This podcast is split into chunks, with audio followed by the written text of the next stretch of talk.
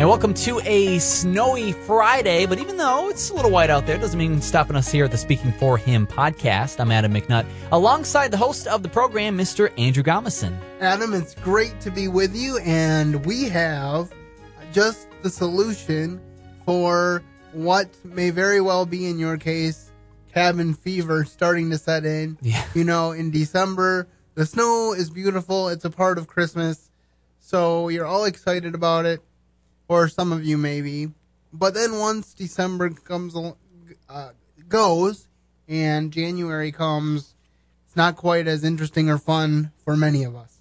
So, but we might be able to help you with those winter blahs. We're going to talk today about Master Arts winter production, Stand and Deliver, and I have a good friend of mine, Jonathan Schaefer, in the studio to tell us about it. But before we get to that, Adam, would you please uh, enlighten us with our quote of the day? All right, and it says here there will be no free rides, no excuses. You already have two strikes against you, against you in your name and your complexion. Because of those two strikes, there are some people in this world who will assume that you know less than you do. Math is the great equalizer. When you go for a job, the person giving you the, that job will not want to hear your problems. Ergo, neither do I. You're going to work harder than you've ever worked anywhere else, and the only thing I ask from you is desire. That's, uh, I believe, if I'm going to butcher it here, I'm not for sure, but that is, um, I believe, uh, Jaime Escalante with our quote of the day there. and he is was was a teacher uh, in an inner city school who's the main character of the story that we're going to talk about in Stand and Deliver. And so at this point, I'd like to say welcome to the show to my good friend Jonathan Schaefer. Thank you. Good to have you here, and good. we'll just jump right in with these questions. And as always, Adam, if something jumps out at you and you want to jump into the conversation, feel free. Absolutely. All right, Jonathan, to start things off, how long have you been involved with theater?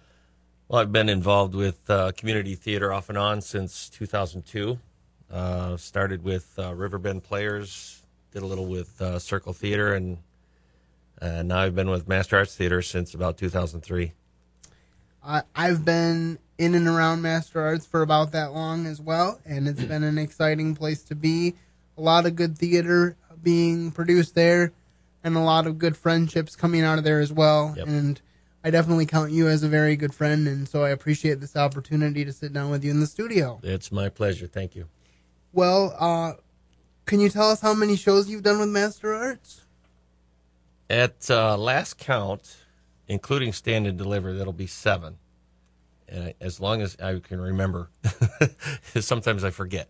And But, uh, you were in Oliver this Yes. past fall, and you were in It's a Wonderful Life for the Christmas show with Yep. me, and now you're in Stand and Deliver. So one would begin to imagine that you might be trying to go for the full season sweep. Well, yeah, I uh, the most I've ever done in a row is two, and this is my first trifecta.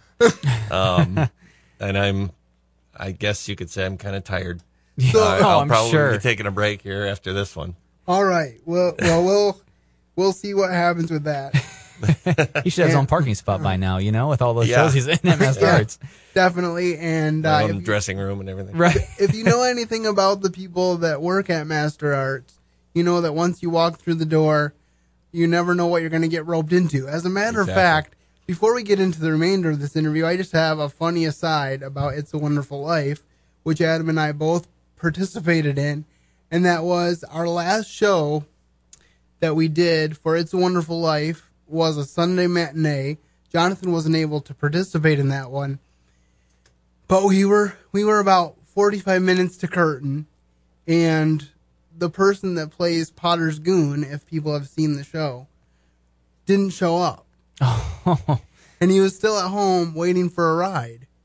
So lo and behold, the father of the young man that played young George and Pete Bailey came in to drop his son off, stopped to use the restroom before hitting the road, and we railroaded him into being the goon for that performance. So that's the kind of thing that can happen around Master Arts. You got to be careful. right. That's awesome. So moving right along, what was your favorite show that you've done at Master Arts? I think my favorite show was uh, To Kill a Mockingbird. I played the lead role of Atticus Finch. Um, for me, it was a very challenging role. Uh, it was a very emotional, emotionally draining role too. Um, the the whole issue of racism and, and what was carried on in in uh, that that show there. Um, the message of the story was great. And uh, what I really loved about the show at Master Arts, you got to understand if you've never been there, it's a very intimate setting. It's a small converted church converted into a stage. Most people walk there, as, Adam had said earlier, um, off off uh, off mic here. Uh, you know, you walk into there and it's like, what in the world? How are they going to do a show? Where's the stage? Uh, but then most people walk out of there thinking, man, that was awesome. Um, for that particular show, we had what's called alley staging, so we had audience on both sides of the, the stage.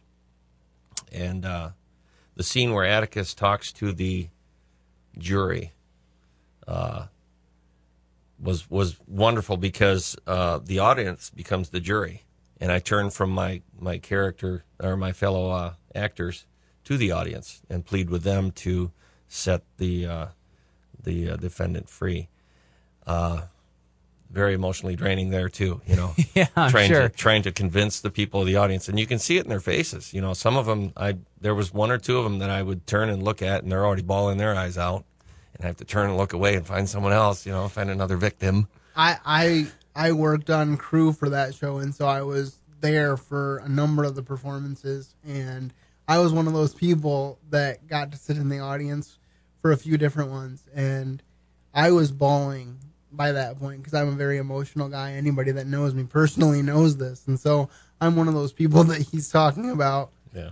And actually, he had mentioned to me a few times that it helped him that I was so emotional because it really helped him to drive the character. Oh yeah. So Mm-hmm. Yeah, I uh, I tend to play off the audience. It's easier to for me to have an audience than to just rehearse. Yeah. Because when you rehearse, you have you know, yeah, that sounded good. Eh, I'll try that. We'll try something different here. But when you have the audience there, and no two audiences are the same. I found that out That's too. very true. Um, so no two shows are ever alike, but uh, yeah, it's uh, it's it's a wonderful experience to be on stage like that, to have an audience that you can play off, and uh, uh, do the show. And I would add that the same thing is true when I preach. I've tried to recreate sermons just by preaching them in my bedroom, and it doesn't do the same thing. I can't get the same emotion, can't get the same results out of my voice. Now, granted, it's it's more than just theater because I, I rely on the Holy Spirit to direct me, but at the same time, I can definitely relate. Well, moving right along, the main reason that I asked you to come in uh, today is that we are highlighting Stand and Deliver, which is the winter 2014 production for Master Arts Theater. Could you tell us a little bit about the story behind Stand and Deliver? We've got a little bit of it uh, mentioned earlier on in this uh, podcast. Um, it's a story about uh, a gentleman named Jaime Escalante.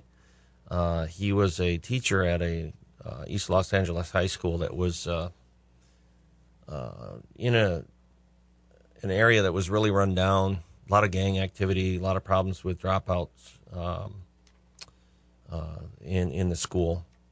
Uh, Jaime himself was uh, an engineer, and he gave up a career in engineering to come teach uh, math at the school.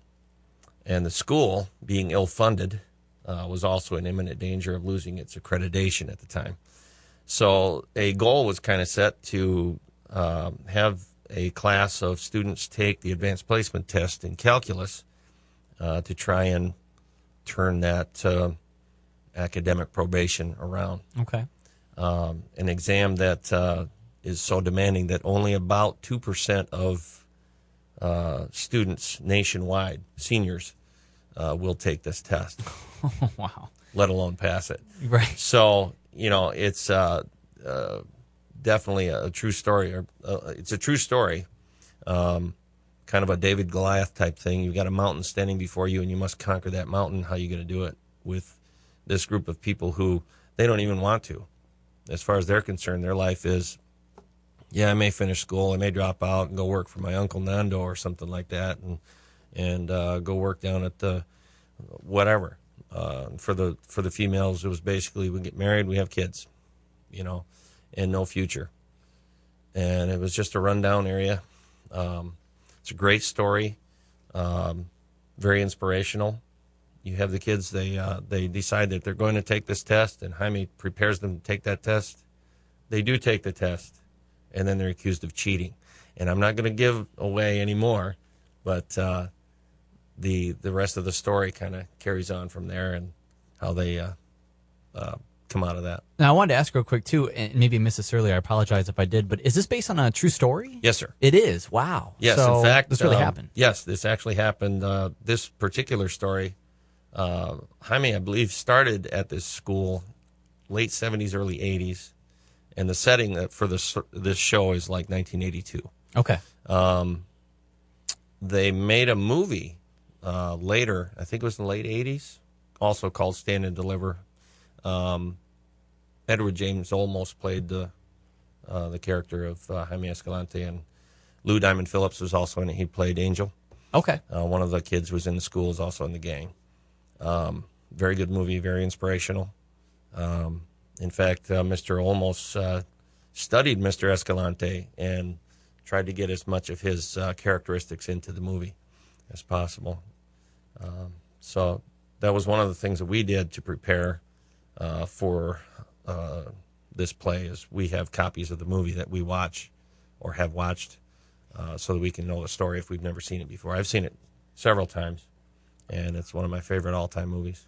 And, and that's kind of an interesting discussion right there because I know the first time we went and through and did It's a Wonderful Life because I've done it twice now for Master Arts. First time we did it, they said absolutely don't watch the movie. Mm-hmm. And but I think we kind of suffered for that because we actually had a press review that wasn't very favorable because they thought we were trying to imitate the movie Mm-hmm. and the people in question that they were uh, having a problem with had never seen it. So to, so I think it is important that if you're going to recreate a movie on stage, which is essentially what you're doing, then it's good that you are watching the movie. So that sounds like it's a good plan. Right. That's one of the dangers of of uh, doing a play with that has been made into a movie. Is uh, if you're watching the movie, you tend to want to be exactly like that character played on the movie, and uh, that can be a little dangerous because people will come to the play and it's like, eh, "You're no Jimmy Stewart" or anything Right. like that, you know. So uh, sometimes it's good for character development. Other times it's it it's not. But uh, for this, it was more or less to know the story, to to kind of get that inspiration, uh, uh, what this story is all about. All right. Well, that leads into a question about who do you play? I play uh, Principal Molina. Uh, he's the uh, principal of the school, and he's kind of caught in a tough spot. He's got, excuse me, um, his school is uh, facing academic probation and loss of accreditation, and he's got to figure out a way to turn that around. And enter Jaime Escalante to kind of tip the coffee cup over, as you might say. and uh, he's got to make a decision there. Well, I have not seen the movie and I haven't seen the play yet. But one thing that sticks out of me out at me from things I've read about the story is that he did something that I think is so crucial even today, and that is to not um, allow your children or your friends or family to become the victim of low expectations. Um, those of you who listen to this podcast with regularity know that I am in a wheelchair and that I've had a lot of challenges in my life. The main reason why I'm able to do things like go to churches and preach, or do theater with Master Arts, or uh, do this podcast is because I have parents that never allowed me to say I can't. They never allowed me to pack it in or quit. They've always expected the highest things from me, and so that's why I've accomplished what I have because I had parents that believed in me. And I think a lot of those same themes come out in Stand and Deliver. These people, from what I understand, finally have people that believe in them. And I really think that can make all the difference in the world. Absolutely, absolutely. Um, What particularly, as you've been trying to immerse yourself in this character and become this character, what's one of the biggest things that sticks out to you? About my character. Yes. Well, I was looking in the character notes at the beginning of the the book, and uh, it says that he is a. It describes him as a tough guy with a heart. um, well, I'm not so tough. You Just a guy with a heart. part, but Yeah. a guy with a heart. You know, my kids would say differently. I think. anyway, You're the guy with the allowance, right? Um, yeah. that's what I figured. But uh, I see uh, Principal Molina is being caught between trying to find a way to turn things around for the school and uh, uh, the another character who is a very cynical head of the math department for the school. Um, she's very cynical and says, you know, we yes, we do have to find something, but this is going to just dash their hopes because you're just building them up for failure. Um, but Molina becomes an ally of Jaime Escalante and, and his unorthodox method of teaching um, which ultimately becomes very successful. The kids kind of latch onto that and latch onto him. So Molina takes a chance on Jaime's suggestion to have the students take the AP Calc exam, knowing that, or having been warned by this uh, the the math department head, knowing that uh, if they fail, their self confidence will be shattered Oh yeah. and there's no returning from that. So it's uh, he's he's desperate to turn things around um, for the school, for his career, I suppose. But throughout the play, as he becomes an ally, it's more about the kids than it is about anything else, because as you look outside of the school, you see the the, the city they live in, the barrio as they call it. Uh, it's run down, it's low income, and there's crime and gang activity and drugs, and, and it's just a depressed area. Mm-hmm. And here's suddenly a little light of hope that Molina can latch onto and and say, you know what, this is going to do more than just help the school; it's going to help our community. All right. Well, thank you very much. Um, you and I both know, and Adam as well, now that he has seen the show, especially, know that Master Arts is committed to producing high quality, wholesome content from a Christian worldview. Uh, this is, I'm sure, is a good show, uh, as they all have been, but it's a little more mature than some shows that Master Arts does. What should parents keep in mind when considering uh, what a, what children to bring to this production? Well, Stand and Deliver is a bit edgier than the typical show that you may see at Master Arts Theater. Probably more like a PG 13 than a PG type show. Okay. Um, To Kill a Mockingbird was much the same way, uh, which uh, dealt with the issue of racism head on and was somewhat peppered with the N word throughout. And it was one of those things where, you know, as, and I'm sure that the, the, the staff at Master Arts looked through Ma- uh, To Kill a Mockingbird and wondered, ah, I don't know, you know, Right. this is going to be really edgy and eh, we might lose some patrons or whatever, you know. Um, but it's I actually remember having some discussions with Chris McDonald, who directed it, Mm-hmm. and she said, "Is there anything that you definitely think? Is there anything of the edgier sort that we can take out?" You know, she asked me this question that we can take out and not compromise the message of the of the story, because the fact of the matter is, even though To Kill a Mockingbird is not a true story, um, it still dealt with real issues yeah, that need to be faced head on and people need to know that these issues exist. And so I think that's part of the problem that you face even with this story right, is there's real issues that need to be faced in a real way uh, at, you know without trying trying to avoid being offensive but at the same time knowing that sometimes reality hurts. exactly. And Stand and Deliver, like I've said, is it's intense at times, and it deals with some in your face issues like gangs, violence, drugs, discrimination, and so on. Um, I would strongly caution parents about bringing their kids. Uh, I believe that the message of the show is one that needs to be heard, but it may be too intense for the kids. Maybe um, if the parents would maybe grab the uh, the DVD of the movie and watch that. Uh, it's not quite as intense as the movie. Um, in in some of the uh, uh, preparing for rehearsals of that, uh, there was a there was a few few uh, lines and things scenes that were cut, um, partially to shorten it so it's not too long, and another part so it's not so edgy that it's just you know blasting people away. Right. All right, well, that sounds like some good wisdom on that front. And again, uh, Master Arts will uh, return with the much lighter Leaving Iowa in April. so if you want to have um, something good to look forward to this spring for your whole family, make sure you check that out. Right. Uh, so, Jonathan, can you tell us when the show runs?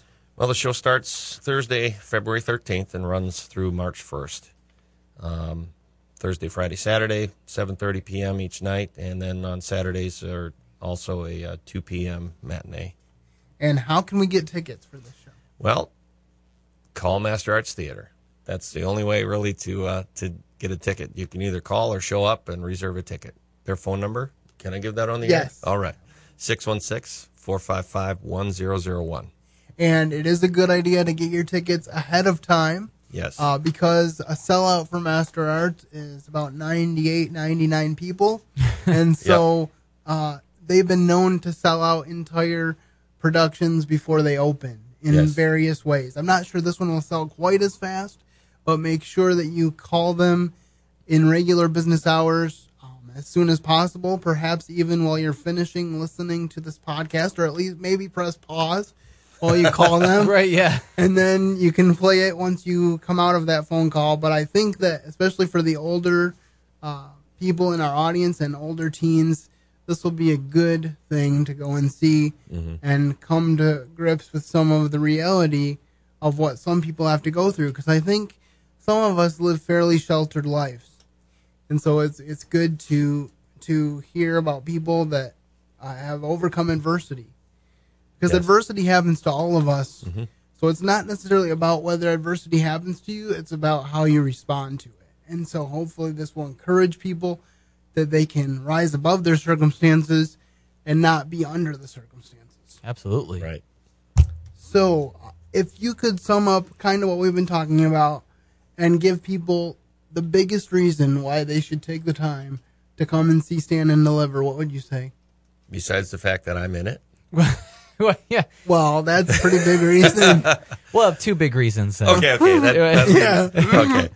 Well, this story is uh, it's a story of inspiration, showing us that no matter what the circumstance, you can accomplish wonderful things if you don't quit. Uh, we have a great cast of students, and that really is what the story is all about. The students, uh, they share their story with emotion and feeling that will win your heart and make you want to cheer them forward.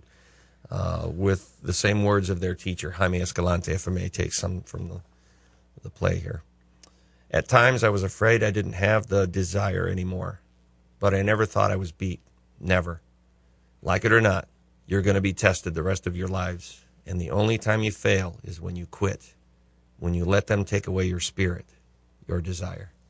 All right, and as we've talked about this in terms of living um, in the natural life, we can definitely apply this uh, to the spiritual life. Uh, the Proverbs say that a righteous man falls seven times and yet gets up again.